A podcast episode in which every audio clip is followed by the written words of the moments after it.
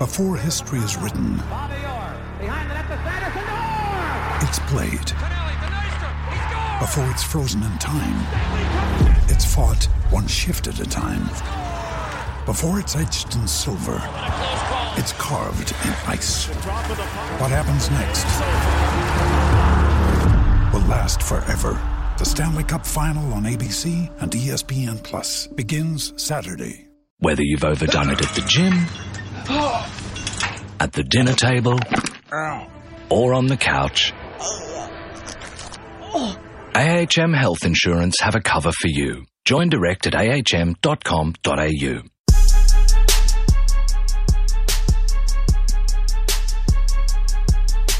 Hello, everyone, and welcome to the SEN NBA podcast. The music is back. We're back down in the biggest studio, free from the uh, Back let's, home. let's call it coziness of the uh, of the small upstairs studio. It was it was a bit of a shambles up there, but we got through. We are back in the big studio, and today we are talking the Pacific Division. I said Pacific on uh, on Sunday. I was getting a bit bit confused there, but we are doing the Pacific now. Chris Tyler is mine, and Luke Sakari across from me. What's going on, buddy? Not much, Chris. We are back in the big studio talking about the biggest team this season, so it should be fun. Two weeks today until the season starts yes, as well. the 26th. Mark it down in your calendars, people. Wednesday, 26th of October, Cleveland Cavaliers receive their championship rings. Chris De Silva, welcome to the show. Thanks, mate. Uh, Luke's Luke's just got me hyped about the ring night. I'm Oh, come on, crying all We've over stopped- again. We've already We're done. not Cleveland. talking about the Cavs today. Not- we've already done. We've already done those. Let's the other on. team. The other team. We're moving on, and we are going to start off. We normally would do alphabetical uh, order. Well, Golden State is first alphabetically in this division, which I didn't realize until about two minutes ago. oh, of course. Because Uh, So you confused me by saying that. yeah, I know. Golden State is first, and that's what we're going to start off with. So let's Yes. get into the Golden State Warriors. Curry, way downtown. Bang! Bang! Oh, what a shot from Curry!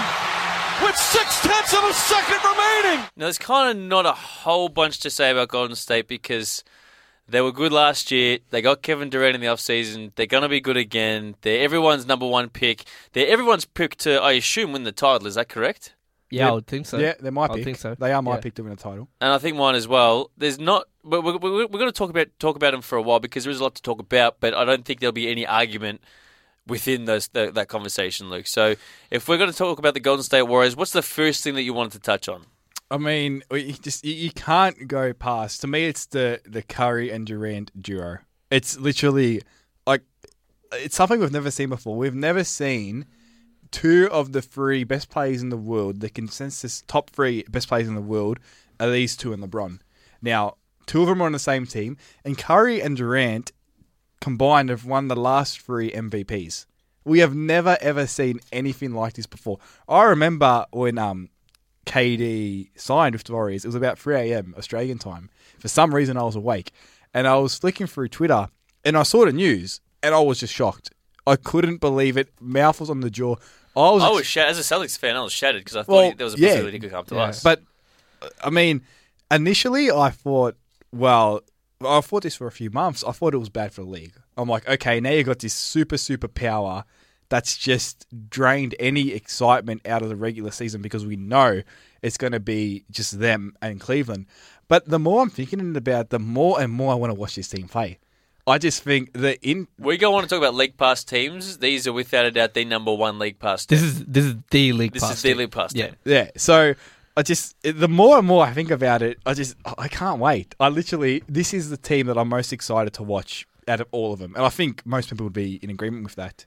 Yeah, well, I last year we know how good they were, right? Winning seventy three, and last year I know I know if I'm at home and and I got nothing to do, and the Warriors are playing, I'm I'm putting them on, and that was Oh, yeah. without that was without Kevin Durant. Yep. Yeah. I was exactly the same. I made sure, and it's hard working in a sports radio station, but whenever Golden State were on TV, I Yeah. tried to get through the entire day without finding out the score so I could go home and watch the game as if it were live. Yeah, because you were watching, it, and you talked about uh, your reaction when Kevin Yeah. Kevin Durant signed. I remember my reaction. I was just like, "Thank God, God let Cleveland win one before that."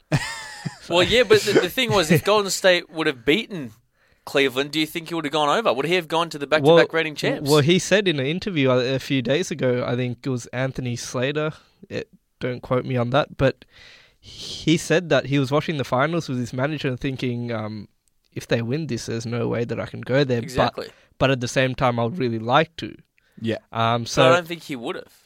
It It would would have have, made it a lot more more difficult to actually go over. and it would have um, a bit opened himself up to a lot more criticism as well. And he's got criticism as lot- it was, but there's uh, been a lot of criticism. if they were back to back champs, which they should have been, if they were back to back champs, that would have been a tough, tough move. it would have been. He would he might have still done it. I'm not sure. No, no, it's only speculation. Anyone can only Yeah. speculate about what Kevin Durant was thinking, but I don't know if it would have gone over. Oh, I mean, it's it's all speculation, of course. It's hard to say, but I think he would have been more likely to stay in Oklahoma City if Golden State won the title. Yeah. More likely than not to all go to Boston, because uh, I mean, you go into the two-time defending champs. It's just it, it doesn't feel right. But all of that, it's irrelevant now because he's there. It's it's a different league now, isn't it, Luke? I I mean, people love talking about the '80s. You know about how Jordan's like, oh, I would never team up with Magic or Bird. It, it's a different league now. These guys, Kevin Durant said it himself Yeah. when LeBron moved to Miami in the first place. it's, it's, it's a it's the social media aspect of it means players, you know, they're able to communicate with each other more freely now than they they might have been able to do in the '80s, right? So a lot of these guys are friends. A lot of these guys work out during the off season, and I think Team USA I was just about to say that's a Yeah. big part of it as well. Team USA is almost a breeding ground for super super teams. Uh, you talk about in 2010, where the idea for these this Warriors team might have uh, come to fruition with uh, KD, Steph, and Andre Iguodala on the same squad. And on the back of that, the 2008 London Olympics was probably the back of Miami's big three Yeah, with Bosh, Reid, and James all on that team. So You can even talk about All Star weekends. All Star All-Star weekends kind we- of bring people together. Isaiah Thomas does his best work at All Star weekend. He was trying to get Al Horford to Celtics during All Star weekend. who isn't he trying to get? No one. Oh, well, He'll but- take anyone. but that's He was just- trying to get um, uh, Larry Sanders when Larry Sanders announced he wants to come back. So, but that's just the um the landscape of it. I mean, it's a players' league. We know the superstars win games, and uh, well, maybe not games. They win championships, right? And uh, look at this Warriors team. I mean, when Klay Thompson's now their third offensive option, and we know he's one of the best shooters in the world, and he's their third offensive option. You've still got Draymond Green, who's now going to be a fourth. Granted, he doesn't do his best work on the offensive end, but he's a triple double machine. He's going to be the fourth best offensive option. It's just, I mean, there are slight concerns. I think a lot of people are concerned about the shot distribution. So you got it's the classic mantra of there's only one basketball to go around, which is true. They'll take some time to. There'll be growing pains. Let's expect that. There's going to be growing pains. There's They don't to need to be good until the playoffs. No, They've of got course months not. and I think months and I think months they to- learned that from last year as Yeah. well. They they learned that you know winning games in, in January and, and February or whatever the case may be, it doesn't matter. I'm glad they went for it last year, though. Saying that, Yeah. I love the fact it's that history. they were going for the record. history. Yeah. So everyone's a bit concerned about that, but let's not forget that for the for throughout his career, Durant's played with Westbrook, who is a ball dominant point guard, and Durant's still being able to get twenty plus shots a night. He's a four time scoring champion, and now he's moving into a system that predicates himself on ball and player movement. We haven't seen a team move the ball like they have over the last two years. It's just been beautiful to watch, and now you plug in probably would you call Durant a better scorer than Curry? I don't know. But if he's not, he's second. Yeah, it's a tough one. Well, if he's not, he's second. Yeah.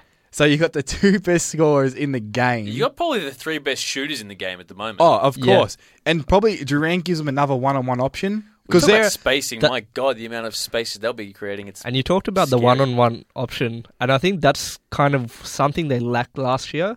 Without you saw, especially in the finals, when the Cavs decided to key up, key in on Stephen Curry, they didn't have anyone else who could really break down their defender one-on-one. Kevin Durant gives them that option right now, so it's another dimension to a team that's already pretty scary. from purely a fit perspective. Do you think that he fits in with this team? Oh, absolutely. Absolutely, because you're bringing in, and we know Durant's a selfless guy anyway. As much as he is a great scorer, he's not one of those guys that you really, um, you really say is ball. I mean, all great scorers are ball dominant, but he doesn't really fit that mold of a selfish superstar.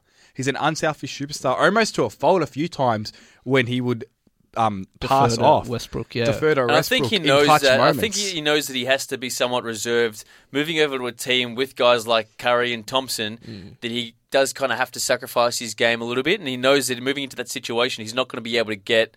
You know, however many touches he, he, he might want in certain other situations, Well- he knows that he's going to be, you know, this this the second go to guy, and he's got two incredible backcourt players to play next to him. He knows all this situation. He knows what he's got to do to fit in with the team, and I think he's going to do it because he wants that ring. Yeah, well, I don't really think Durant will be sacrificing that much, to be honest, because I reckon on this team, you can have two guys that are shooting 18 and 20 shots a night. That happens around the league. Curry and Durant are those guys. They're the two that are going to get the most shots, and rightfully so, because we know how amazingly skilled they are on the offensive end. It's going to be Klay Thompson and Draymond Green who sacrifice the Yeah, shots. Draymond Green's going to be a bit pissed off, I think. Yeah, but the thing with Draymond, you're going to lose some of his playmaking ability by taking the ball out of his hands more often than not. But on the flip side of that, it helps him conserve energy for the defensive end, which is where he makes his money, right? But if he doesn't get the ball on the offensive end, is he going to play hard Is he going to be on the engaged? Yeah, it's a good question. I, I would say because we know he has got some immaturity problems. We've seen it last year. He does. He's a hothead. Yeah, Big that- time. He brings, but he brings that edge you need to be a championship team. He brings that to the court. He bought out in Game Seven, so of of the finals. I I think, like I said, there's going to be growing pains. There might be days where Draymond's gets two shots and he's pissed off and he doesn't play good the next night. But that happens. That's why you play games in November and December. That's why it happens in those games and doesn't happen in April and June in the playoffs. So I think the Warriors will be fine. I think Klay Thompson will benefit the most out of this. Yeah, well, everyone's kind of when talking about this big, awesome foursome or whatever the case may be. Everyone thinks Klay Thompson's going to be the one that's going to have to sacrifice the most. Yeah, so far in the preseason, in three games, he's taken well, thirty-five shots and has zero assists. Well, let's just he- not make he- sure the preseason of, makes of fool course, out of ourselves. of course, but he's You're not passing getting the ball. excited about D Wade's performance in the Uh, preseason, oh. mate. Yeah, so let's let's not make the um But the preseason fool us. he's not sacrificing anything. no, but I, I, don't think, think he is. I- he said that. He said that as well. And he yeah, shouldn't he- need to either. but I think he'll benefit the most because I think a lot of his looks now are going to be coming on catch and shoot jumpers. Where he's He- where at his he's best, gonna be at his open as well. Yeah. he can take 10 shots a night. Not one of them need to come with a dribble involved. He can take 10 threes a night, hit seven of them, score his 20 plus points, not have an assist, barely dribble, play good defense, and he's done his job. And that job's probably good enough to get him to the All Star game again. That That's how beneficial the Durant and Curry taking so much defensive attention away from Thompson. He's going to be open on a lot of shots. And sure enough, if the defense does decide to put more attention on him, it means you're taking some attention away from Curry and Durant. So, like, it's really pick your poison. It's eh, how can you defend this team? Let's say, as a hypothetical, Curry's got the ball up top, Durant comes and it's a pick. So it's a pick and roll. What do you show hard on Curry, which leaves Durant free? Do you double Durant, leaves Curry open? You got Durant rolling to the rim. Oh, there's so many options that Play in the corner, yeah, it's, it's mm. you got Klay on the corner, you got Draymond on the other corner, you got there's just even David West you can plug into that lineup You can shoot. You can have Iguodala in another corner who can shoot. There's just so many options. gonna feel like they got eight people on the court. Yeah. some games. big yeah. time. Speaking of David West, what do you think of that? Because they, they also brought in David West and Zaza Pachulia. What do you think of those two wins? well, I think they um they're good because the the Warriors did lose some depth this offseason. So let's not forget. They have lost some guys. They lost Barnes, they lost Bogut, they lost Ezeli, they lost Speights, they lost Rush, they lost Barbosa. Yeah, and these guys were key pieces to their championship run, but when you got a team like this, it's not really going to make a difference. Yeah, I think people's biggest question with these guys is whether they've got enough rim protection. Because we saw last year in the finals when Andrew Bogut went down, the Cavs had a free free parade to the to the basket To So- start games as well, which is important. It Yeah. sets that tone early Yeah. of we're going straight A- at you. And people are underrate Andrew Bogut. He was really good on, on the defensive end as kind of the their pillar, right? Absolutely. he, he wasn't scoring much, but he wasn't needed to score. Um, Yeah, In that, in that offense, you don't need to score. You You're just need definitely going to lose just need to something control when paint, you you need to do. when you're going from him to Zaza Pachulia. You're definitely going to lose something, but at, at the same time, I think this team's good enough to offset that. And one thing people forget about with the Durant addition, we speak so much about how good he is offensively. He's he's a great defender. Yeah. And we saw that in the Western Conference Finals where he was matched up with Draymond Green, and that really changed the series for the Thunder and allowed them to defend that uh, green uh, Green Curry pick and roll, right? So, because Durant's practically seven foot, he's he's he can be a rim protector if if need be. So, and his length allows him to defend multiple positions. So, I think. Um, I don't think you another want him to play that position, though, as as, as a rim protector. I don't think you want him to play that. no, no, of no, course no, no, not. no, but he can. Though. But he he can. can, He can. but And, He- and he's a really he's good. much more effective in other spots on the He's floor. a his length allows him to be a really good transition defender. yeah. and you think about it now, the best defenders in the game is because they're versatile. Yeah, and You, you you can't. It's not like the good old days. where- versatile and long. yeah, Yeah. exactly. It's not like the good old days where if you're a small forward, you go and guard the small forward, and your job's done. You got to switch on pick and rolls. You got to guard multiple positions, multiple lineups, different schemes. There's so much things to do, and Durant does that. I mean, not many players can say that they're their team's number one offensive option and best defensive stopper. Durant was that last year in OKC. Yeah, he was that sure. guy.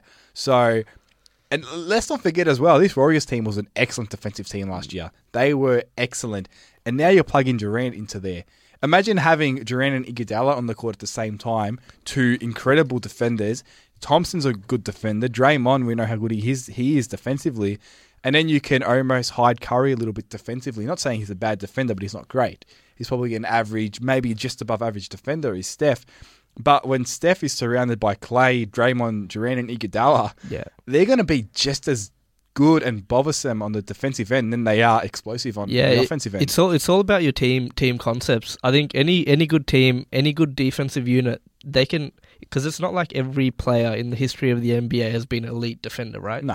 So championship teams do it all the time. We we saw the Cavs do it with Kevin Love having a pretty decent defense uh, with a guy in Love and Irving who were probably minuses on the defensive end, right? So the Warriors can do that to an extent with Steph Curry as well. Um, yeah, so And you look, I mean, uh, and you can make a reasonable case that Draymond or Iguodala are going to win the Defensive Player of the Year award this year. Mm. They are two legitimate cases that can be made, which show which goes along with probably the two best scorers in Durant and Curry. And I know we've talked about it for a while, but it's just this team is just so they- they're going to be incredible. I mean, like I said, they are going to be growing pains. I wouldn't be surprised if the first month they're just above 500 and everyone will freak out like the media does. Uh, the overreactions to I don't think they'll be that bad. no. they probably won't be, but there's a there's a possibility they will. They won't go. What did they go last year? How, how, how many you know? They won't. They won't go to the 24? Yeah, they won't do 24. 24. No, of again, course but not. they- I don't think they'll just be over 500. no, might no, have I'm I'm just that's on the back four or of five the or evidence that we've it'd seen. be like twenty and four or something. Yeah, that's yeah, Not, the Heat started nine and eight with their super team. Obviously, the Cavs last year were nineteen and twenty. So that's just off the back. But the Cavs, the so Oh, the two, Heat- two, two seasons ago, the Cavs were nineteen 14, and 15. Okay. Yeah, Yeah, in their two first years season. ago in their first, it's their first season of the super team. They were nineteen and twenty. Uh, Heat in their first year of their super team, they were nine and eight. But So- again, you're bringing in two extra players, whereas Golden State are just bringing in one extra player. Yeah. Of So the course, transition is a little bit of easier. course, but they're losing five as well. So, Sure. I mean, it's not going to be an issue. The overreactions to Golden State losses this year are going to be so so overblown. Everyone's going to they'll, they'll probably lose a game to a non-playoff team one night, and the world will explode. They'll think, But "What's they going did. They lost to Lakers last year. Well, exactly. They got Yeah, you gotta killed. expect that. That's just the NBA. But, But that- o- obviously, with bigger expectations, bigger um, reactions come with that. It's just natural. That's that's probably my number one concern with this team is when you're looking at the human aspects because right this is not it's not like NBA 2K where you're plugging in you know five all stars together and it's going to be fantastic right there's egos and and how how this team deals with pressure how they deal with being the villain this season compared to the last two seasons where they were the you know the, The league's darling, darling and Durant I Do you think reckon they felt a little bit of that um, of the pressure in the playoffs? Because I reckon they were kind of seen as the villain come playoffs. Possibly, possibly, and it's it's not an easy thing. Like we we think, oh, it's you know, it's easy to just it doesn't it doesn't affect us as players, but you look at LeBron James when he moved to Miami and he was really that villain for that one year. He talks about it non-stop how much it affected him and how much it took him out of what made him great, right? Yeah, and I reckon Durant's even more. And Durant's more thin-skinned. yeah, So he he talked about how after he made this decision, he's locked himself at home for two days. I mean, how's he going to deal with being booed in every single arena? that's a great point. Um, so I think that's, if anything, for me, that's where I'm spectacle is is the human aspect of whether this team can uh, gel together and whether their egos uh, can be put aside and and go forward. Do you think Steve Kerr's the right man to run this team in that aspect to help with those um, I think so. in- inevitable mental blocks or whatever you want to call them? Is Steve Kerr the right guy?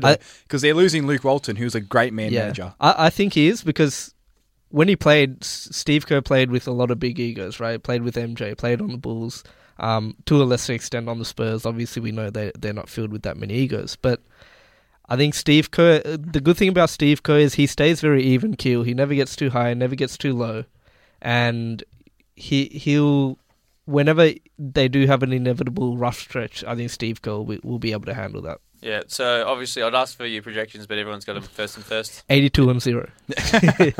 It would be close, but not quite. Let's move on to the Clippers. The alley-oop for Jordan.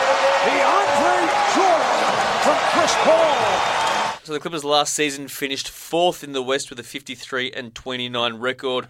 They brought in Marreese Speights, Kyle Aldridge, and Jeff Green goes out. Boys, what do you think, or what do you expect from uh, from the Clippers this season? Um, I think we can all pretty much agree that the Clippers are still the third best team in this conference, behind Yep. the Spurs and Warriors. Yep. But it's it, it- they're always an interesting case study, the Clippers, because believe it or not, this is year six of the Lob City era. This is year A lot six. of it has been. It does come down to injuries, though. It does, but at the end of the day, that at the end, like you look at their playoff runs, they've haven't got past the second round, and when you think of the Clippers, you think of playoff collapses. They've lost three-one leads before, and injuries. Yeah, just being unlucky. It, it is Yeah. unlucky in a way, but at the same time, a few of those blown um, l- series are on them. Ah, yeah. So it's just a matter of, I mean, you look at it. Paul and Chris Paul and Blake Griffin are unrestricted free agents at the end of the year, and I know it's an easy concept to throw out there. It's an easy idea to throw out there, but if this team isn't good enough, do you start to mortgage or invest into your future? Because you know Chris Paul's in his thirties now. He's going to start declining eventually. If he walks, I mean, obviously, if he says he's going to resign, you keep him, of course. Same with Griffin. But if neither of them show a a willingness to to re-sign in in the summer in the off season, do you? I mean, think about the possibility of putting him on the trade market, or at least Well, seeing. Blake Griffin has been on the trade market. Of course. rumoured to go to the Celtics in the off season. Chris Paul, I don't. Th- I think you just bite the bullet with him and just ride that one out. But someone like Yeah. Griffin, I think you have a better chance of shipping him off and getting something decent in return. Yeah, for sure. And um, I think out of those two, who would you say, if they were both on the market, who has a bigger market value? Chris Paul. oh, I'd say probably Blake because of the age difference. Yeah. How old Blake? And then- 20, 27?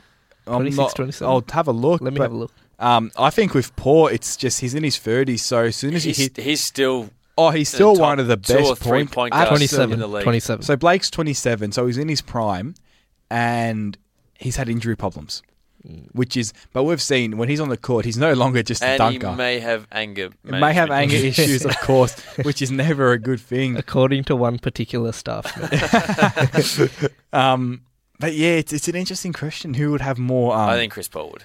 I still think. I would is. still probably just lean towards Blake just because of the um the age factor.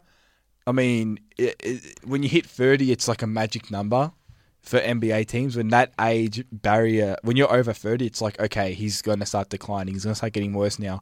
Whether it happens with Chris Paul, we don't know because we know his his playmaking abilities are sensational. He's a really, really, really good defender. So and he's got a game that's going to age well. Because Yeah, he he does. his, his game's not predicated on, on athleticism like, like a Westbrook Rose or uh, John Wall. Yeah, of course not. So Chris Paul's going to be around for a long time, and we saw it last year when Paul wasn't on the court last year. The Clippers were bad when Yeah. Paul wasn't there last year, and you look at their point guard situation. They got Austin Rivers and Raymond Felton backing him up. So if you say who's more important to the Clippers, it'd be Chris Paul, Yeah. Just because of what they lose without him. And is- we've seen them still play good basketball without Blake Griffin. of course, we He's have. been out We've- for chunks of the, the regular season. I saw last that couple of last years, season. and they're still fine. They're, they're even not, if not a better team without without him. So he's a lot more important. I I still think. Let's go back to it. He does have more trade value. I'd say he's he's, he's one of the best three point guards in the league. Would you say? Chris Paul. Yeah, I'll Yeah. probably I'll say top two. Top two. Oh no, top three. Steph, Westbrook him, and Steph. and yes, Westbrook. yes, Yeah. yes, yes, yes. That, So that's that are the first three. tier. Yeah. Yeah. You got the top, well, if you maybe do you put Steph in a, in a category even above them or not? Do you go Steph? Well, Oh. Steph- Steph's like a clear one at the moment. Then Steph's, Steph's a clear one, but it's not a separate category. It's Fair it's enough. it's not like the small forwards where James. yeah, fair enough. Yeah. Um, I think one of the interesting questions, and I've seen it on Twitter mentioned a couple of times by a few readers, is because we all know Chris Paul's the offensive hub for this team, right? Everything goes through him.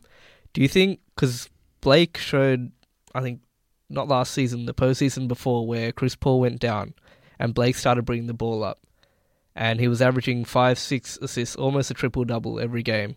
Do you think the Clippers might be better served, not not best served, better served to maybe run some stuff through Blake and, and that'll maybe, you know, prolong CP3's career as well. I think it's definitely an idea you entertain because Griffin. You got to change something up, right? Yeah, and Griffin is one of those guys where he can dribble at the four spot, he can pass, he can make plays, he can shoot. He's very, very versatile offensively. He's got a lot of weapons in that toolbox. He's like I mentioned before, he's not just a dunker anymore. And but let's, that athleticism's still there. That made him so. And the I fact mean, that he's extended his, his range of the past few Yeah. seasons as well has certainly helped his game because he he is now able to provide that spacing that he didn't have a few years ago. I think the Clippers they they have to decide who they, who's their best player. Is is it Chris Paul or is it Blake Griffin? And then after that, then Still the- say Chris Paul. yeah, look, uh, I probably do as well. But you've you're coming up short time and time again, doing the same thing for the last five six years, right? You got to change something up and at least try something. You know, it, it might not always work, but Yeah, it- it's it's just it comes down to the question: is is this core of Paul Griffin and DeAndre Jordan? Because I consider him that that is their three. Yeah. that's their core. Is it good enough? Is it good enough to get past the second round? We know it's probably not going to be good enough to knock off the Warriors. That's the thing. So That's the it's thing with the Clippers. I think the the uh, what's the word for it? I, I, the presence of the Warriors kind of clouds so many people's judgments of what this Clippers team ceiling is. Yeah. If you if you took the Warriors out, they're they're a surefire uh, championship contender, right? Yeah, and and they maybe thought, you know, before the Durant thing, hey, this is our chance to to get past them next season. They're going to be losing all these guys in free agency. We, and then they go at Durant. So Yeah. Well, they were, Clippers were close to Durant. If Durant ended up coming under the Clippers, that's a completely different story, and you probably have them as the one seed because that three spot is a, is a spot that they're really Oh, struggling yeah. in. That's just Yeah. that's a nothing spot for them. That's a black hole. If you insert Kevin Durant and have the starting five of Paul Redick, Durant, Griffin, and Jordan, there you go. There's your one seed. It's- absolutely. The problem for the Clippers is that everyone's looking for a wing. Yeah. You know, like if if they could. Even it doesn't have to be Kevin Durant. If they could get someone like I know me and Luke had a conversation about if what if Dan- Danilo Gallinari joined the Clippers, Yeah. how, how good they would be, right? Like someone like that, Nick Batum, you know, Sure. like it's a lot better than what they've got at the moment in um, Mbama. Yeah. Mabara, Mute, Paul Pierce, and Wesley Johnson. Wesley Johnson. Yeah, they're, they're just that piece away, but that piece is not It's a available big piece. anywhere. Yeah, it's a yeah, big piece. and it, it, it's it's just weird. I mean, we talk about all these hypotheticals, like imagine if Durant went there and this and that, but at the end of the day, like it doesn't matter because he's there. And it's a problem that the Clippers need to deal with. They got to try and get something out of this roster. Which, I mean, you look at the. They've brought in some guys. I mean, Speights and Bass and the rest of them. Alan Anderson as well. Felton, but are they going to elevate this second unit? Because we know it's been a big issue for the Clippers. As good as their um their starters are, there is a drop off when they go to their It's a bench. massive drop-off, and it's yeah. not so much in scoring because Jamal Crawford scores, but it's efficiency Yeah. and defensively. And those are stuff you got to be efficient and you got to play defense. They they win games, they win championship. The Clippers aren't that when their second unit comes in, and it looks like just on paper it's going to be an issue again this season because they didn't really bring anyone in to correct those issues and really move the needle where they need it to be. Yeah, one one guy didn't mention, um, Dorell Wright, who's got a Yeah. camp invite. I think he could potentially come in, definitely bolster their bench as as a shooter. He's probably better than anyone there. He could play that free position. He could. Yeah. He, he could plug in. He's Uh, a free and D guy. Yeah, he's he'd be definitely one that I, I look at. But for me, with the Clippers, I think something that they could change, and this surprised me when I was you know researching about the Clippers, is last season they were 16th in pace Right. in the league, and when you think of the Clippers, you think of Lob City, you think this team runs and runs and runs, but they're They're an actually explosive team. You, you think Yeah, they're an yeah, explosive team, yeah, right? Absolutely. And but if they're 16th in pace, they're not they're not explosive. Like uh, well, they're not getting up and down the court. When you look at the Warriors, who are se- second in pace, right? So I think that might be maybe something else they could try is maybe get up and down a bit more. Um, you know, obviously with they've got athletic big men, so they can do it. It's not like you know guys like DeAndre Jordan are mo- moping around. And that, that's another thing with the Clippers is um we saw obviously the the fia- the debacle in the free agency last year to keep him around. Is DeAndre Jordan a guy that you can um let's say say if Paul or Griffin decide to leave, are you confident in De- DeAndre Jordan to step up into that next role that he'll need to be? no, I think it's I mean, we all know how good he is defensively, but it's on the offensive end where you can't. He leaves a restricted area. He's useless. He's a liability, and the free throw shooting's always going to be. What, what, what was the percentage that he was shooting his um, his baskets from Let me have right it. underneath the basket. It was something like ninety percent or Yeah, it's a so super many of his high, baskets but he- just behind. He takes a step outside, and he, he's a liability Yeah. because he can't. You know, he's jump. He can't shoot, which makes him a one trick pony in the pick and roll game because you know if he sets a screen, he's just going to dive to the basket, which makes it so much easier to defend. And of course, he's still. We know how good he is when he's in the air. So last season, DeAndre Jordan shot 77% of his shots from zero to two two feet from the There you go. So you look at that, A and staggering percentage. is that someone who you can be confident enough? He is what he is. He's one of those guys that he is what he is. He's not going to grow. His game's not going to grow. I don't think he can get any better. He what, what you see is what you get with Yeah. with him at the moment. Do you guys think he, as we know how he helps the Clippers, right? He's their best defensive player, and he's really holds that defense together on in the back line. Do you think he, at the same time, caps their growth? In a way because he, th- this is it. Yeah, like the, yeah. th- that's it. So what what like Chris said, But what it you could be see is what worse. you get. It, of course, it yeah, could be like, worse. if they had lost him last year. yeah, that if was they, it. it. would have been a disaster if they lost him. So Do you think if they lost him last year, you would have seen maybe Paul or Griffin traded? do you blow it up? Yeah, it's a fair, it's a fair point. Would you blow it up in that situation? if you get the right deal, Yeah, Uh, if it's just- someone wants at the the end right of the deal, it's day, all about the market. Isn't I think it? at the end of the Absolutely. day, there's really uh, there's hardly any untouchables in the league. If someone comes up with a god Godfather deal that you can't refuse, you're gonna you're gonna entertain. If a GM rings you, you're not gonna not pick up the phone. Yeah. So you're always going to entertain an offer. And for all stars like Paul and Griffin, they're out of hey because they're out of contract as well. That makes them harder to deal with as well. Because the team that they're going to, that team has to have a commitment from the player saying, if we trade for you, will you stay with us long term? Because then, if you're someone trading for, let's say for Boston, for example, in a hypothetical, if they trade for Blake and they're giving away these draft picks that they got from the Nets, You wanna know you got gonna know from Blake saying, months. yeah, like we're giving up these high assets. Are you going to stick around with us? If not, we're not making this deal. So that's another thing as well. I think the Clippers must have been kind of secretly kicking themselves that the Celtics got Al Horford, which kind of makes the move for Blake Griffin kind of The- pointless. yeah, Yeah, spot on, spot because that that's a place where you Blake could have gone and he potentially could have stayed, and uh, the Clippers would have got something of of uh, benefit back. Good point. Uh, projections before we move on. Uh, second in the conference, no, second in the division and third in the conference. I think second in the conference and division. Oh, Really? Yeah. Ahead of the Spurs. I'm, I'm with Luke. I'm second and third. Second in the. I think I think them and the Spurs are going to be very close. Ah, it'll be a it'll couple be, of wins. It'll be a couple of wins. Yeah, yeah. Interesting point. Let's move on to the Lakers. Wow. That's way outside. Oh, Russell! D'Angelo from deep, deep. I love what the Lakers are doing at the moment. As a Celtics fan, I love their uh, their form over the past couple of years. They finished 15th in the conference last season, 17 and 65 record. Brought in Luol Deng, Timofey Mozgov, Jose Calderon, lost Kobe Bryant, lost Roy Hibbert. Boys, what are your thoughts on uh, what what the Lakers are able to muster up this year, if anything? Well, I might be one of the more pro Lakers guys out there because if you look at it, I mean, look, they're rebuilding. We know with LA, the Lakers, they're going to have a big name. And they were lucky market. last year to get a top two pick because we know it was Simmons and Ingram, and then a big drop off from there. They managed to get the number two pick. Yeah. Brought in Ingram, who was, by all reports, put on a lot of weight from uh, from last year. You, he probably still needs to put on a Mm-hmm. hell of a lot more because he's a rake that kid. But he's got some games, so he might add to the, He's to going the to be a very very good player. Yeah, and if you were to um to go and say, if you wouldn't say a team name, just say go to someone and say this is your young team, this is your core, you're rebuilding, and you have a core of D'Angelo Russell, Julius Randle, Brandon Ingram, and Jordan Clarkson. Like you would take that most of the time because that's one of the better young calls going. It's not the best. It could be I'm better. not sold on Randle. It could be worse. Uh, I think Randle and Clarkson are probably just about reached their ceiling. To be honest, I think Clarkson is what he is.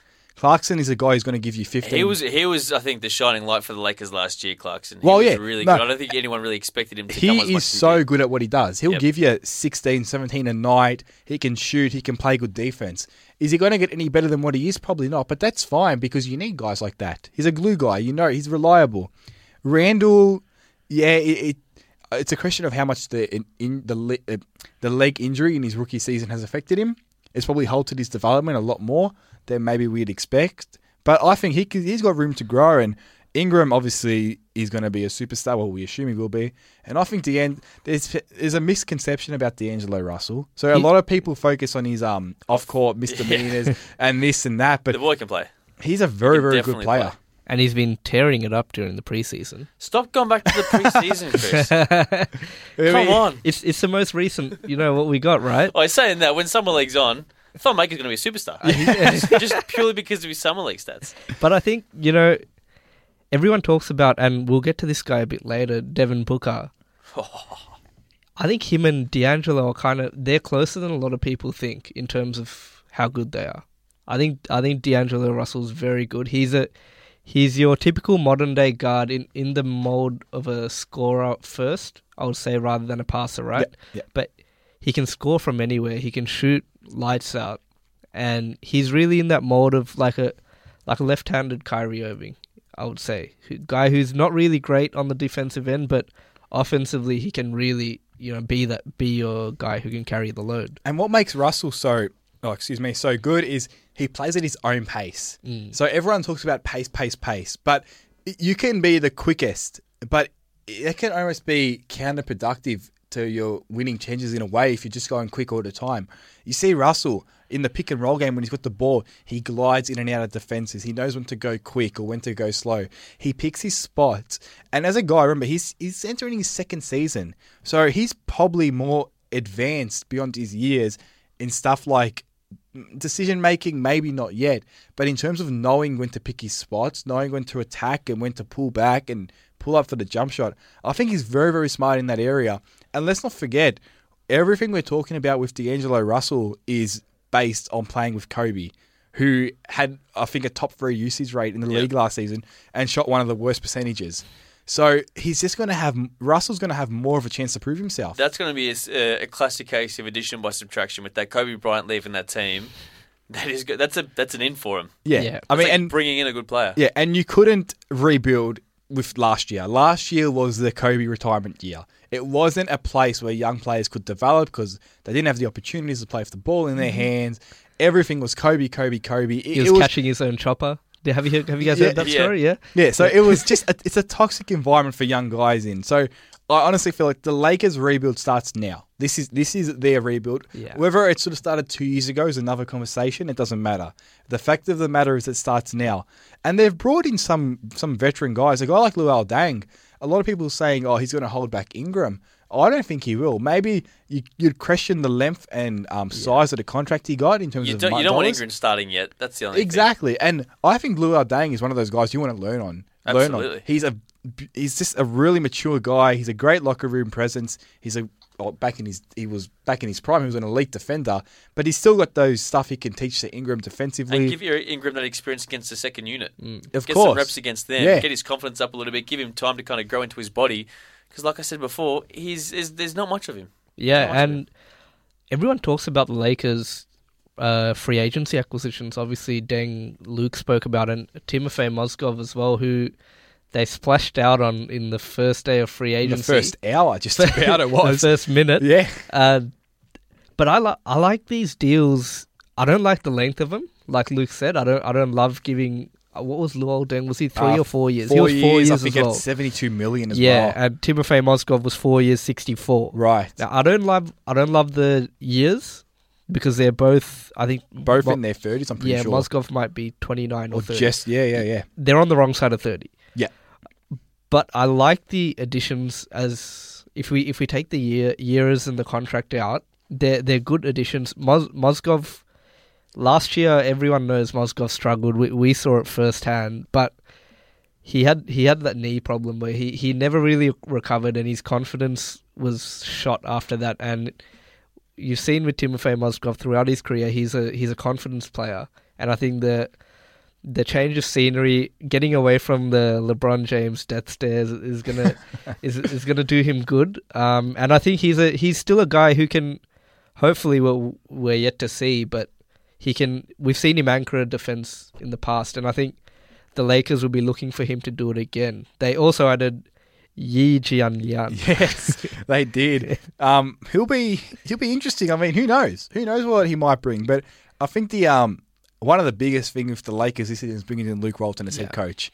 So we know last year that locker room wasn't a very positive place with what happened with the case Nick Young and years. D'Angelo Russell and then all the Kobe stuff as well. But from all reports, Luke Walton has come in. We know he's a he's a coach's he's a Players he's a coach. player's coach. Yeah, that's the term I'm looking for.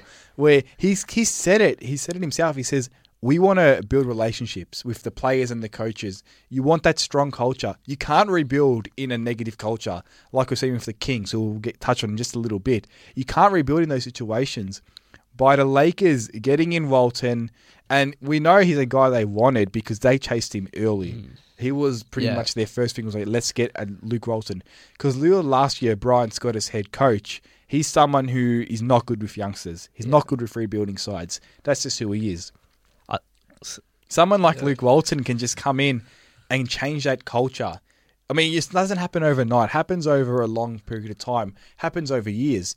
But it's got to start somewhere, and the block, the foundation's there now with Walton there. Before Yeah. we move on, can we just say just had to refer to Nick Young as um, as Swaggy P? Not Swag- Nick Okay, Young for the rest of the Swaggy P. podcast, please. Excuse no me. Nick Young Sir here. Swaggy This P. is strictly Swaggy P territory, All right, right. Luke? Excuse me. Cool. you spoke about the culture, and I absolutely agree with you. And I think the one thing Luke Walton's going to bring in is because the last few years, with the Lakers being such a lowly team, people the the aura of being a Laker, being being playing for the Los Angeles Lakers wasn't there like it was in the past. And I think Walton, being a guy who's played in LA, he knows what it's about. He knows what it what it means to be a Laker, and I think these young players, when you talk about Russell, uh, Clarkson, Ingram, they're going to learn what it means to be a Los Angeles Laker, how to how to conduct themselves off the court, and I think that's so important when it, when when there's young teams.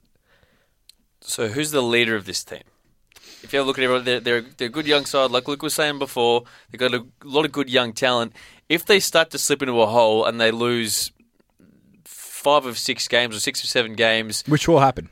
who kind of brings them back and says, "Don't worry, boys, let's go, let's go for it." I think in those situations, the young guys will look at a Deng. Deng, That, yeah. they'll look Yeah, at a, a gonna say. veteran guy like that. To But see someone who could be a leader of an entire well, can it, can a coach play, be the leader of the entire team? Do you need? I mean, can a can Luke Walton be that guy? Of course they can, but I think you also need someone. you on need the someone do. on the court. I think Deng would be whether he can do it. I don't know. I think he's got the abilities to do it. Yeah. he's got the qua- definitely got the, the the personal character and qualities that you need to be that guy. Um, has it a role he's played before? Not really, but it's a lot better But- than what they had last year. You talk about he hasn't. He actually has played it. We we saw it with the Cavs when he played when he was traded there. That was as dysfunctional as a locker room as you could imagine when he came in with the whole Andrew Bynum and all that nonsense. And Luol Deng really had an influence on that team and, and a positive one at that. And that that team was, I don't think they had as much talent as the Lakers have here. And after Deng got traded there, they actually went over 500 for post the All Star break. So. It's an excellent point. Yeah, so I think he- that experience will help Deng heaps because he, he absolutely was the leader there uh, in a locker room that was devoid of any leadership at any age whatsoever. Good point. So, what are your projections for the Lakers? Um, at the end of the day, they're young, and there's going to be stupid mistakes. So last and last. Last and last. And let's just note Yep. they they lose their first round pick if it falls outside the top three this year. Mm. So they need to be bad.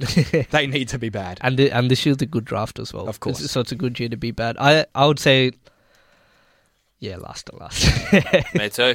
Consensus. Let's move on. What a fake by Knight. Oh, yeah. A three ball by Brandon Knight. Phoenix Suns last season they finished 14th in the West with a 23 and 59 record. Not a lot to do over the uh, over the off season. Brought in Barbosa and Dudley, out Leuer and Teletovic. Boys, thoughts on the Suns? What do you reckon, Luke? Um, I think the Phoenix Suns had a very good draft.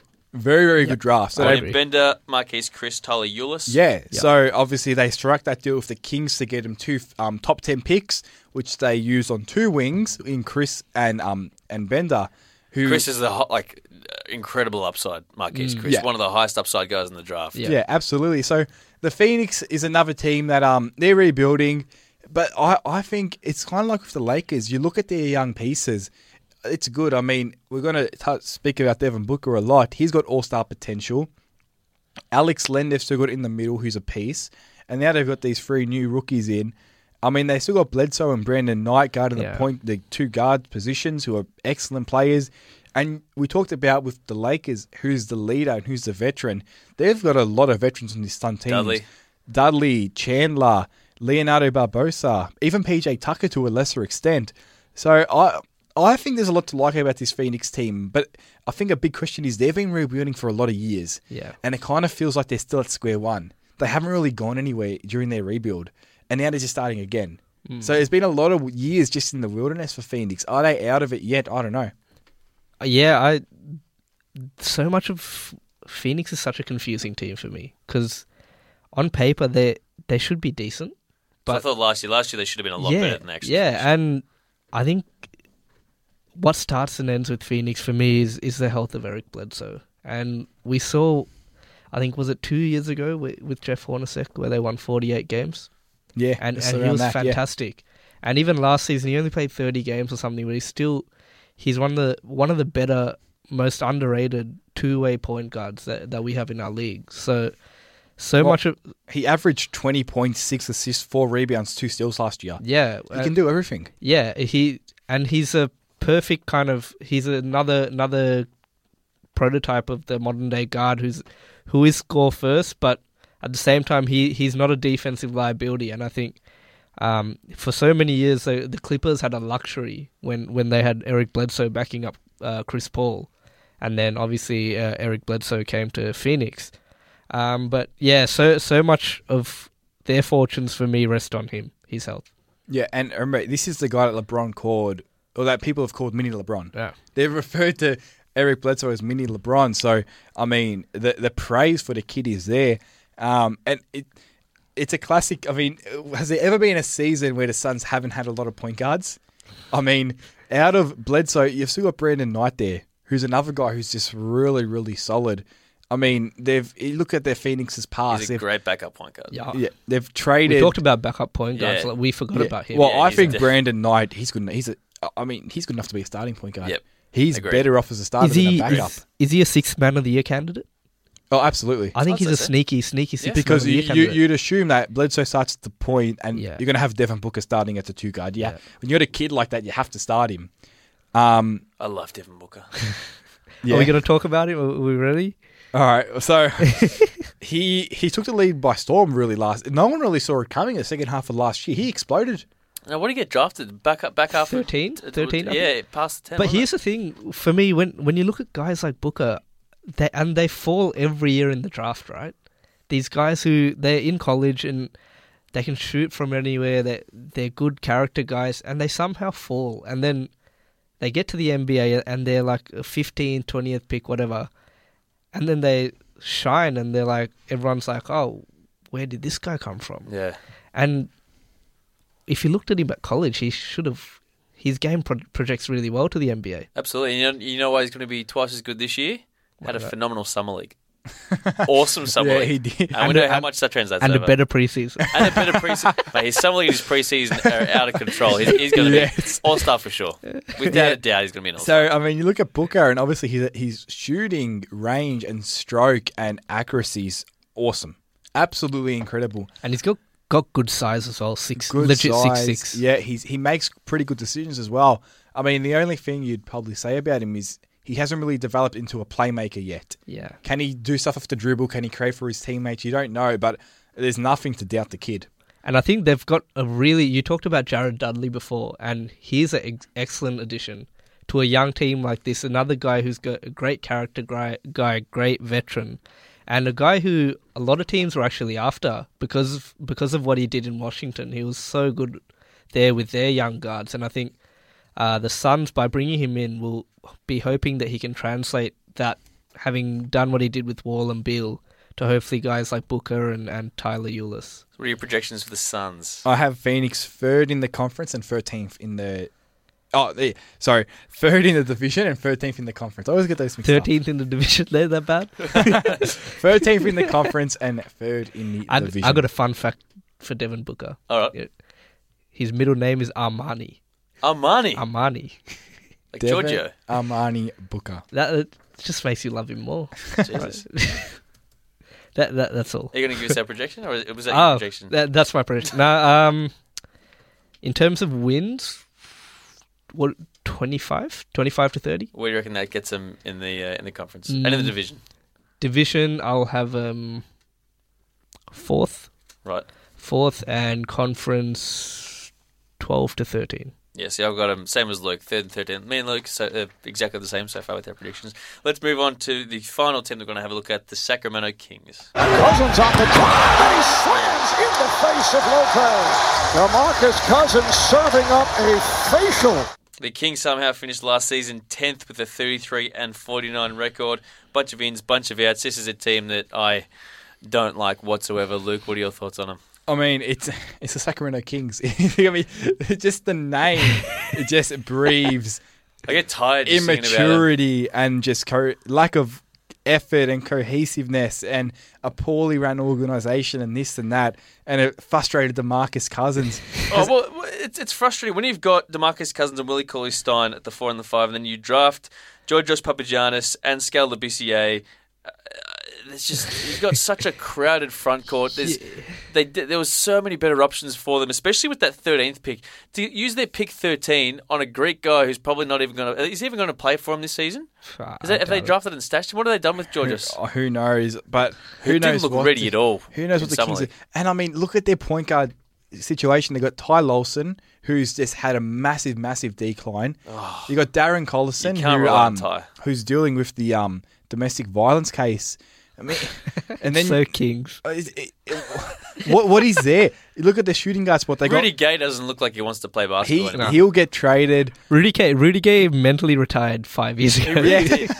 You've just got doesn't care. Ben McLemore's not proving o- o- as a shooting guard yet. Who I I've had I was I high on loved him. Benny I loved him out of McLemore. college. Yeah. Me too. and he just hasn't really done anything.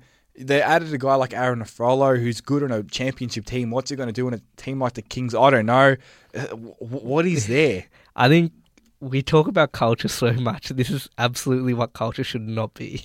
You can't rebuilding a team in this situation. yeah, and I think the biggest burning question for everyone with the Kings is what's going to happen with Demarcus? Is he going to get traded? Every every season coming in, we're like, oh, this will be the season he gets traded.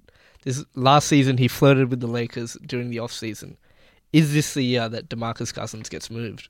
You say surely, but then they're re- they're really stuffed. I, I can honestly see it being so Kings that they just don't trade him and then he just walks. So it's and they're left with when is he a free agent? two, two more years. Two more. So he's got he's get, getting paid 15 mil this year, 16 mil the year after that, and then he is a free agent. So we've got a couple of years left, but I just it's it's going to happen. It, it, it's almost like you can feel it coming under you. It's bubbling up, it's heating up, and it's just going to explode. It's like a volcano. It's just taking a lot longer to build up than we expected. And just clearing up my um, previous point that yes, Darren Collison is suspended for eight games to start the season. eight games. I think Are they, are they, is Sacramento a fun team to watch? they're a league pass team for Because bad they're reasons. just so dysfunctional, and yeah. you got you got uh, Demarcus getting texts every five minutes. and then but they they My do have goodness. they have maybe five games in during the season where it just all comes together and it's beautiful to watch. Yeah, and they, I mean, Dave Joerger, head, head coach now. that that's that's probably their best It's a move good- in good a long hiring. time. Until December, when Demarcus realizes he doesn't like it. Yeah, well, the, isn't that a positive at the moment of the Kings this year? Demarcus Cousins is entering the season for coach he doesn't hate Yeah, yet. But I think but I think Joerger dealt with a lot of egos in, in Memphis. He Absolutely dealt, he dealt did. Zach Zach Randolph. So uh, Joerger's a good hiring, but I mean, how many times have we seen good coaches come into Sacramento and then Yeah. be spat out bad? I Oh, just don't like this team whatsoever.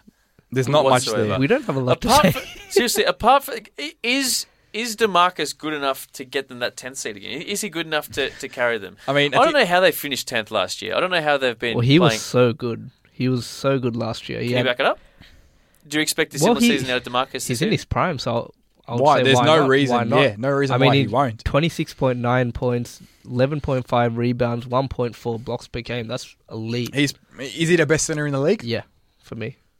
Yes. I, I would say yes. Yeah. So isn't it crazy how you got someone who's the best player at his position, but you're just so bad? Yeah, And That so dysfunctional. Speaks speaks volumes for the team. It does. I mean, it, it, at the end of the day, uh, the biggest thing coming out of Sacramento this season is that question: Will Demarcus get traded? And as a team, when your They're not biggest smart enough to trade him. as a team, when your biggest question coming into the year is if your best player is getting traded. Well, then there's not much. They're not smart enough. To Did you trade guys see him? him, De- Demarcus shooting around in wearing Toronto Raptors shorts? Did he really? I didn't miss You guys that. didn't know about that? No, Oh, I missed It was that. throwback Raptors shorts. That happened a couple of years ago with Colin Kaepernick when he was the QB Yeah. of 49ers when he was starting. He was wearing the Dolphins Yeah. cap, wasn't he? You've seen it around. It's happened before. Parties, yeah. yeah, but It doesn't mean much. Probably not. it probably not. Knowing Demarcus, he's he's one of those guys who just. I like these shorts. I'm, I'm, I'm gonna throw on. I'm gonna be a Raptor for a day. Why not? That, that that's Demarcus. Um, uh, they Well, got I- another. They got another interesting trade fee. Uh, trade piece. Sorry, uh, Kosta Koufos, who's Yeah. who's a guy who's he's for any team who's looking for a rim protector. His name is always thrown in the circle. So maybe could they trade him for another uh, a point guard? Who knows? Just before we finish, I want to go back to what is typical Demarcus. And we mentioned about how we didn't really agree with their first pick in the in last season's draft. Did you see his tweet Oh yeah. when they uh, Yeah. when they Yeah. drafted him and he said, "Oh, oh Lord, give me strength." That's all. But then That's he got all. asked about it in summer league, and what did he say? I just I just finished a big yoga session and I was tweeting about my yoga session. Uh, how, you could, how, weren't. how could we, You were how tweeting could about we- your don't yoga. know. No one. I mean, and I, he might have even said it as well during the off season. He said he's might have been Rudy Gay. He said they're not quite sure what they're doing. Yeah, Rudy Gay said that. It's It's, it's a disaster. Oh man, I hate this team. What are your Uh, projections for this team? Uh, fourth in the division and 14th in the conference. actually, yeah. Can I have these guys fourth now? Yeah, you can. yeah, fourth and and fourteenth as well. I'm exactly the same. Luke, Luke and I, we're, we're on the exact same We page are. for every single one of our we predictions today. are. Boys, thank you for uh, for another terrific show. Where can we find for all your stuff. Luke? Um, my team by team previews are continuing on SEN America. So you're SEN, sen.com.au. Click on the SEN America tab in the top right hand corner. You can find them all there. And on Twitter as well, at SC in America. Yeah, and hit me up on Twitter at Luke Sakari if you got any. If you want to start a debate, if you disagree with anything I say or write, hit me up. Should just and- roast Luke. why not? Why And not? you also do a lot of work for pick and roll as well, so we'll, we'll yeah, a lot of a lot of well. NBL work, weekly power rankings on the NBL, which is a lot of fun. Puts in the work, Mr. Scurry. And Chris, you do some stuff for uh, Believe the Hype. Yeah, believe the hype. Uh, NBA.com. I just did a piece on Dwight Howard uh, in Which is a great weed, great Uh, read. Excuse me. great weed. What's your Twitter account? uh, at Seed Silver 23. Also got some uh, Cavalier specific stuff for KingJamesGospel.com. And where can we find Oh, your stuff, God. Chris Tyler? Yeah, At Christos Tyler. You can find me at Christos Tyler on Twitter. As always, everyone. Uh, Talking about the Giants' loss. no, I'm not going to be talking about why? that. that's for you- sure. why we to- we were gonna end it I so gonna be happy peacefully and- and. Uh, oh, Luke. The, another Bay Area team loses a uh, free run lead. Yeah, Luke, there are gonna be uh, San Francisco people just abusing you on Twitter tonight. I'm, I'm just off this podcast now.